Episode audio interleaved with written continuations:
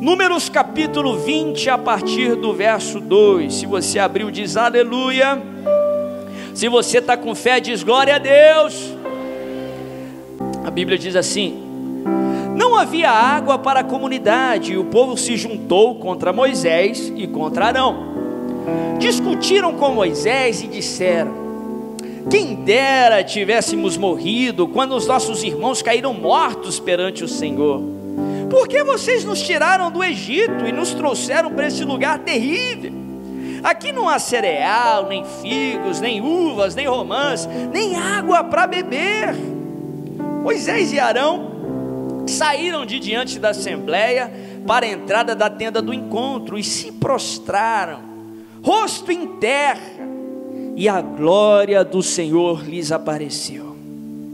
E o Senhor disse a Moisés: Pegue a vara com o seu irmão Arão, reúna a comunidade diante desta, fale a, aquela rocha, e ela verterá água. Vocês tirarão água da rocha para a comunidade e os rebanhos beberem. Então Moisés pegou a vara que estava diante do Senhor, como este lhe havia ordenado.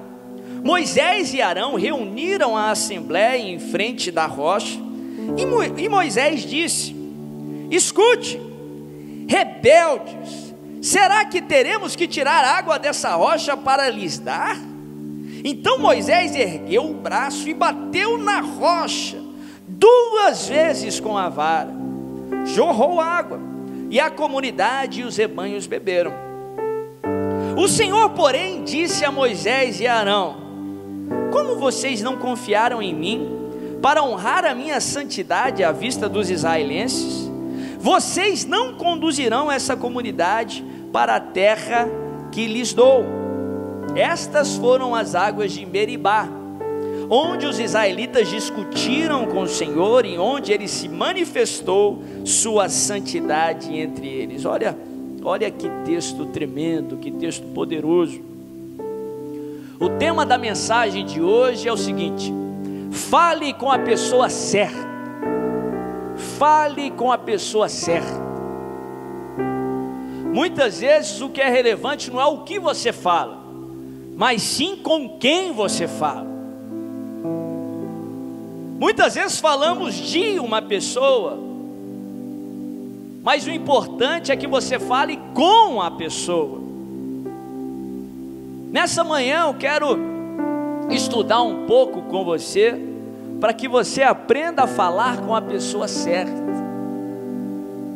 para que assim você tenha o resultado certo, para que assim você alcance misericórdia quando necessário, para que assim você encontre uma mão para te erguer quando seus, suas pernas vacilarem, para que assim você encontre a resposta certa que você tem precisado.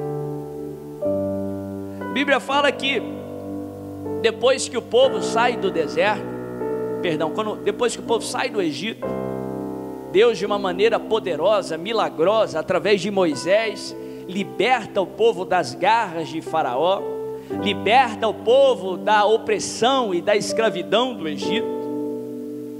Deus também, de uma maneira milagrosa, ele conduz o povo até a terra prometida, até a terra de Canaã. Entre a terra de Canaã e o Egito, havia-se um deserto. O deserto era uma passagem. O deserto é uma passagem. O deserto não é o teu lugar permanente. O deserto é apenas um lugar de passagem. Você que está vivendo em um deserto, você que está experimentando um deserto, é interessante que durante todo o tempo que Deus conduziu o povo em meio ao deserto, em nenhum momento Deus ordenou o povo a construir casas no deserto. Ele falava para o povo construir tendas no deserto, porque na hora que ele falava para o povo parar, o povo tinha que armar a tenda. Na hora que ele falava para o povo continuar, o povo desarmava a tenda e continuava. De maneira alguma Deus vai lhe ordenar, Deus vai sugerir para você construir a casa sua no deserto, porque o deserto não é o seu lugar, você está no deserto só de passagem. Algumas vezes você vai ter que construir tendas ali. Às vezes você vai ter que esperar um pouco mais no deserto. Mas o deserto não é seu lugar. Deus te criou para ir a Canaã. Deus te chamou para ir a Canaã. E Deus está te conduzindo em meio ao deserto, a terra da promessa. Em nome de Jesus. O deserto não é um lugar permanente, é só passagem. Aprendemos na palavra de Deus que a distância ali do Egito até Canaã não era uma distância tão longa. Dependendo de onde eles estavam ali, alguns estudiosos falam que seria um percurso de dias. Mas por causa da obstinação do coração do povo, porque o povo não aprendeu a lição.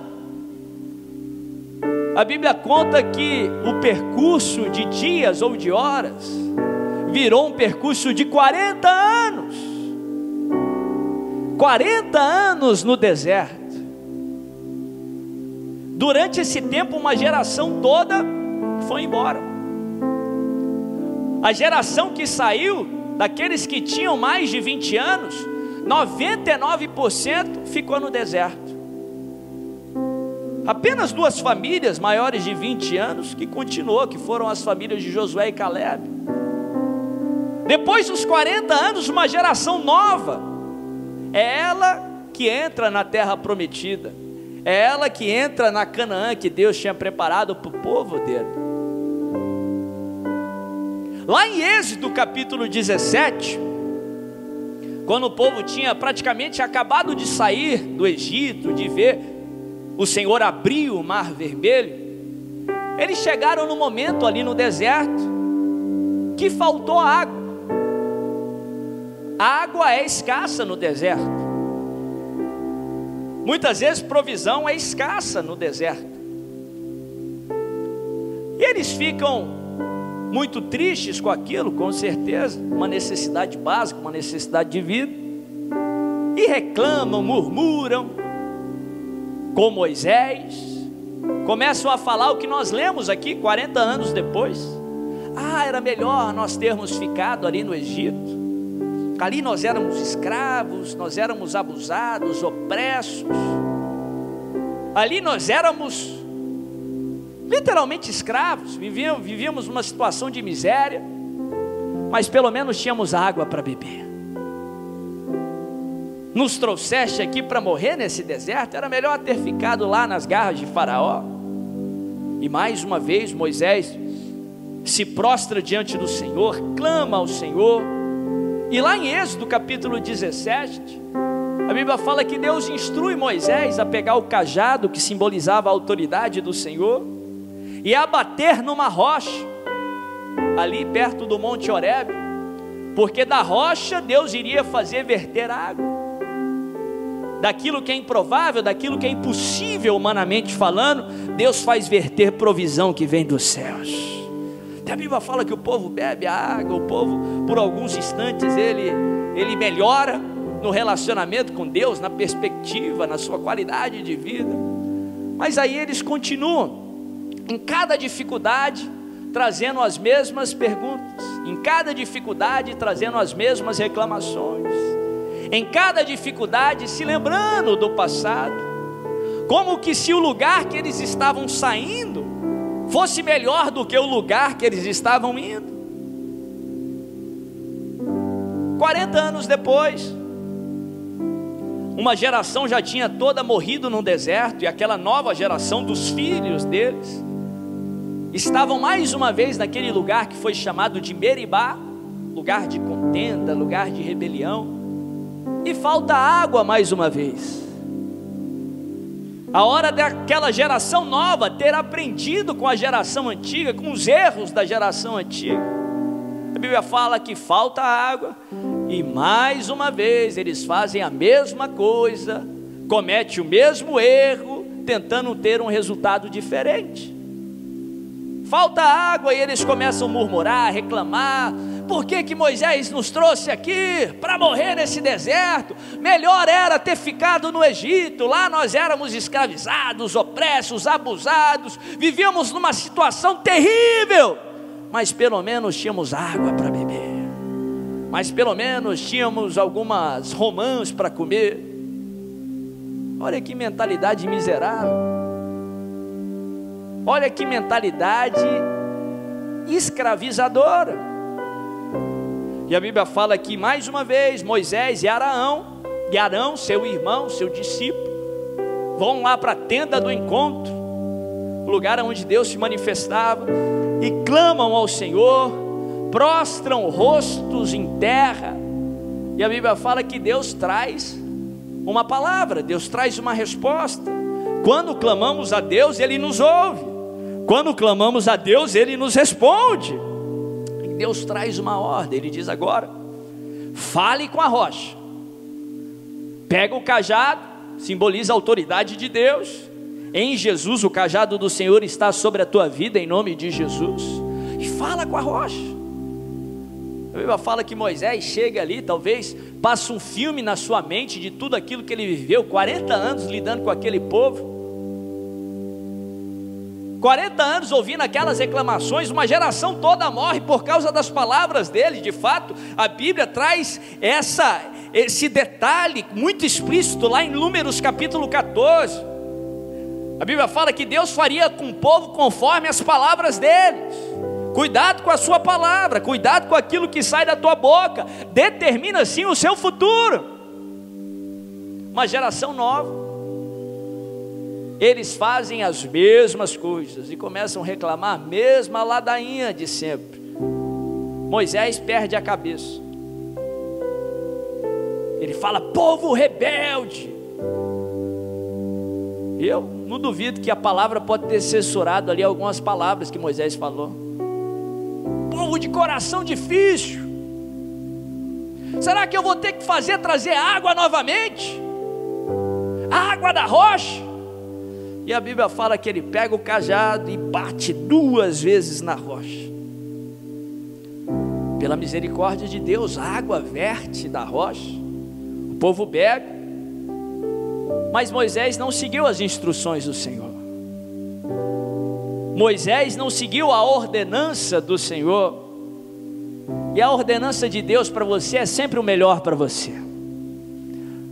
Os mandamentos do Senhor são todos eles para o seu bem, para o nosso bem, só te traz benefício. O oposto disso, desobedecer os mandamentos do Senhor, só te traz mal. Em outras palavras, o pecado não te traz bem nenhum, o pecado só te faz mal. Você não foi criado para o pecado, eu e você fomos criados à imagem e semelhança do Senhor, criados para sermos santos como Ele é. Você não foi criado para fazer mal. Você não foi criado para o pecado. O pecado só te faz mal. Para o seu corpo, para a sua alma, para o teu espírito. É igual uma enfermidade que te leva à morte. Tanto é que a Bíblia fala que o salário do pecado é o que? A morte.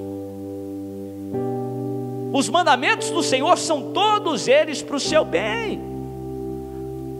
Faz bem para você não mentir. Faz bem para você não trapacear. Mentira não te dá benefício nenhum, até aquelas mentiras saudáveis não te faz, não existe mentira saudável. Dá jeitinho, trapacear, adulterar, não te causa benefício algum, só te faz mal e te leva à morte. Moisés desobedeceu e experimentou as consequências da desobediência. Ele diz: Deus vem até Moisés e fala: Ó, oh, porque você não honrou a minha santidade, diante do meu povo você não vai entrar na terra. Você vai ver só de longe, mas não vai entrar na terra. Hoje nós sabemos que Moisés era uma representação da lei. Moisés não entrou na terra, mas Josué entrou.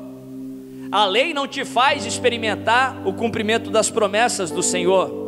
Você só entra na terra através de Josué. Josué, para quem não sabe, é a mesma palavra do nome Jesus. Josué significa Jesus. Você não entra na terra através da lei, do mérito, você entra na terra através de Jesus. As promessas de Deus não se cumprem na sua vida porque você merece. As promessas de Deus se cumprem porque Jesus merece. E Jesus em você, a esperança da glória. Mas rapidamente eu quero compartilhar umas lições que eu aprendo com esse texto, que fazem toda a diferença para a vida cristã, para que você experimente e desfrute da terra das promessas que Deus tem para a tua vida. Primeira lição, que eu já falei um pouco aqui durante a ministração, que para mim é clara nesse texto e reflete um pouco o erro do povo de Deus ali. Importante você saber para não cometer o mesmo erro. Primeira lição, uma nova posição exige uma nova mentalidade. Uma nova posição exige uma nova mentalidade. O povo saiu da escravidão, o povo saiu do Egito, mas continuou pensando como escravo. Saíram do Egito, mas o Egito não saiu da mente deles. E o ser humano faz isso de novo, de novo e de novo. Uma nova posição exige uma nova mentalidade. A palavra é tão clara sobre isso, sobre renovar a mente, sobre ter uma nova mentalidade. A palavra ensina a levar nosso pensamento cativo, tomar o controle da nossa mentalidade através da decisão, através das suas ações. Se você se tornar livre, mas ainda pensar como escravo, a escravidão vai ser o seu futuro. Porque lá em Provérbios a Bíblia diz que como imagina a tua alma, assim você o é como imagina a tua mente, como imagina o teu coração, assim você se torna. Ele te libertou, mas você continua pensando como escravo. A escravidão vai ser resultado disso. Porque em breve você começa a agir como a tua mente diz, como a tua mente dita. E você experimenta os frutos da sua ação. Uma nova posição exige uma nova mentalidade. Você não pode se casar e continuar pensando como solteiro. Você não pode se tornar patrão e continuar pensando como funcionário. Uma nova posição exige uma nova mentalidade. Romanos 12, 2, Paulo diz assim: Não vos conformeis com esse século, mas transformai-vos pela renovação da vossa mente para que aí sim experimenteis qual seja a boa, perfeita e agradável vontade de Deus. Para experimentar o fruto da ação do Senhor, você precisa mudar a sua mente, precisa transformar, precisa de transformação. na vida cristã, a transformação é contínua. Não tem como ser a mesma pessoa que você era 10 anos atrás. Isso é estagnação e Deus não te chamou para viver uma vida estagnada, não. Deus quer que a tua vida só melhore. Deus quer cumprir as suas promessas na sua vida. Para isso você tem que estar aberto a se transformar. Você tem que buscar a transformação da vossa mente. Se tornaram livres, mas qualquer dificuldade que tinha, ah, quem nos dera tivéssemos no Egito éramos escravos, não tínhamos vontade própria, mas pelo menos tínhamos água para tomar. Olha que mentalidade miserável, meu irmão. O inimigo não pode te tocar, então ele joga só dardos na sua mente, mentiras, sugestões, para que você tenha mentalidade miserável. Porque como imagina a tua mente, como imagina a tua alma, assim você se torna que você possa pôr o escudo, o capacete, perdão, da salvação, e se blindar contra esses dardos inflamados do maligno em nome de Jesus. Que você possa transformar a tua mente em nome de Jesus. Ao menos eu era eu tinha água. Não, Deus não tem essa mentalidade de ao menos para você. O que Deus tem para você é bom, perfeito e agradável. A palavra diz que Ele dar-te-ia as riquezas das nações, que você seria cabeça e não cauda. A palavra dia diz que você comeria o melhor dessa terra, da fartura, da abundância. Esquece o Egito. Esquece a posição que você tinha lá atrás ainda que ela tenha sido por um momento boa para você, não. Se você saiu de lá, é porque o lugar que você está indo é muito melhor. O inimigo sempre vem com essa sugestão maligna, mentirosa. Você vê isso em toda a palavra de Deus sugerindo que o lugar que nós saímos é melhor do que o lugar no qual nós estamos indo, mas não, o lugar que você está indo é muito melhor do que o lugar que você saiu, o teu futuro é muito melhor do que o seu passado, o seu amanhã é muito melhor do que o ontem, o melhor de Deus sempre está por vir, em nome de Jesus. Segunda lição que eu aprendo com esse texto não estrague a tipologia de Cristo. Não estrague a tipologia de Cristo na tua vida, a semelhança de Cristo. Moisés é, era aquilo que nós chamamos, no estudo da palavra de Deus, de um tipo de Cristo, uma tipologia de Cristo. Em outras palavras, nós vemos Cristo na trajetória, na história de Moisés. A palavra de Deus é toda uma história de Cristo Jesus. Nós vemos do Antigo ao Novo Testamento figuras de Cristo Jesus, não só em seus personagens, como Davi, Moisés, Josué, como também nas suas histórias. Essa história aqui nos mostra Jesus de uma maneira muito clara. Moisés mexeu na tipologia de Cristo na semelhança de Cristo na sua vida e sofreu as consequências. Porque os personagens e a história e as histórias da Bíblia nos mostram Jesus, são uma tipologia de Cristo. Isso já é uma lição para todos nós. Que a nossa vida também tem que ser uma tipologia de Cristo. Em outras palavras, a nossa vida tem que refletir Cristo Jesus para o mundo. As pessoas, quando olharem para você, quando estudarem a sua vida, a sua trajetória, a sua história, as suas ações, as suas reações, elas precisam ver Cristo Jesus em você.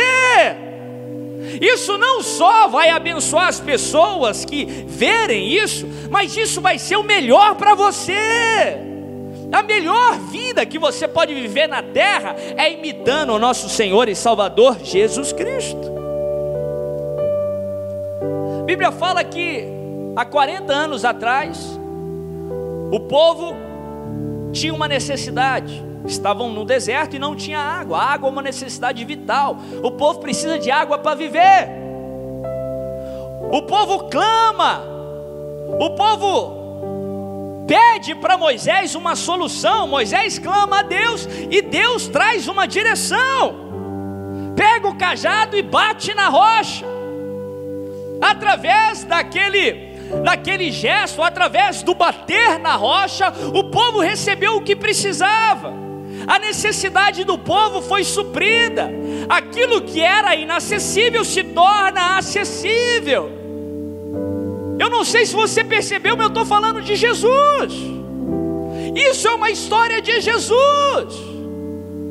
Nós também vivíamos longe de Deus nós não tínhamos a água viva que nos traz vida, que mata a nossa sede. A Bíblia fala que Moisés foi o representante da lei, através dos representantes da lei, dos sacerdotes, fariseus da época. A Bíblia fala que a rocha, a rocha viva, que é o Senhor Jesus Cristo, ela foi crucificada, bateram nele, ela foi moída, ele foi moído por nossas transgressões. Ele morreu em nosso lugar para que eu e você tivesse aquilo que precisamos ter para viver, mesmo sem merecer. a vida com Deus, o relacionamento, a água viva que só Ele pode nos dar, que era inacessível para eu e você, nada que nós fizéssemos poderia nos dar acesso a ela. Mas Deus nos amou de tal maneira, que Ele envia o Seu Filho, crucificado por mim e por você, e através dele nós recebemos da água viva que vem de Deus. 40 anos depois, o povo passa por necessidade, a Bíblia fala: no mundo tereis o que? Aflições, mas tenha bom ânimo, a rocha foi batida lá atrás, o sacrifício de Jesus foi de uma vez por todas, ele venceu o mundo, a vitória dele foi completa, de tal maneira que nós não precisamos bater na rocha novamente. Nós não precisamos passar pela cruz novamente. O sacrifício de Jesus foi suficiente para nos salvar. O povo passa por necessidade e clama a Moisés. Só que Moisés estraga a tipologia de Cristo. Agora ele clama, ele faz, ele começa certo, ele vai lá para a tenda do encontro e ele clama ao Senhor por uma resposta. Se a necessidade bater na tua porta, não fuja da tenda do, do encontro, em nome de Jesus, corra para a tenda do encontro, corra para os pés do Senhor, porque Ele vai falar com você, Ele vai trazer a resposta que você precisa, em nome de Jesus. Deus responde, fala Moisés, pega o cajado e fala com a rocha. Não precisa bater, o sacrifício já foi feito, agora você precisa falar. A Bíblia fala que Moisés ele vai lá diante do povo, talvez passa um filme na cabeça dele de toda a trajetória, de toda a dificuldade com o povo. Reúne a assembleia, e Moisés faz aquilo que muitos de nós fazemos até hoje. Ele devia falar com a rocha, ele vira e fala com o povo.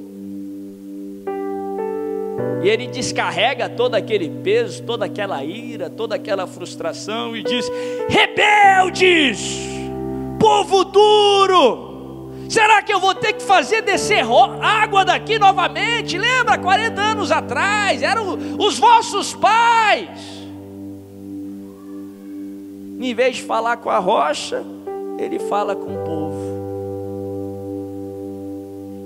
E aí o resto é história. Aprendemos na palavra de Deus a importância de falarmos com a pessoa certa. Muitas vezes não é o que você fala, mas é o com quem você fala. Frustrações, todos nós passamos por elas. Temos a necessidade de falar, alguns mais do que outros. Mas o importante não é o que você fala, é o com quem você fala. Quantos casamentos não teriam sido salvos? Se ao invés de falar com o cônjuge, ao invés de falar com o povo, Moisés falasse com a rocha, você falasse com a rocha. Quantos relacionamentos não teriam sido destruídos? Se ao invés de descarregar na pessoa, você descarregasse na O sacrifício só foi suficiente por mim e por você.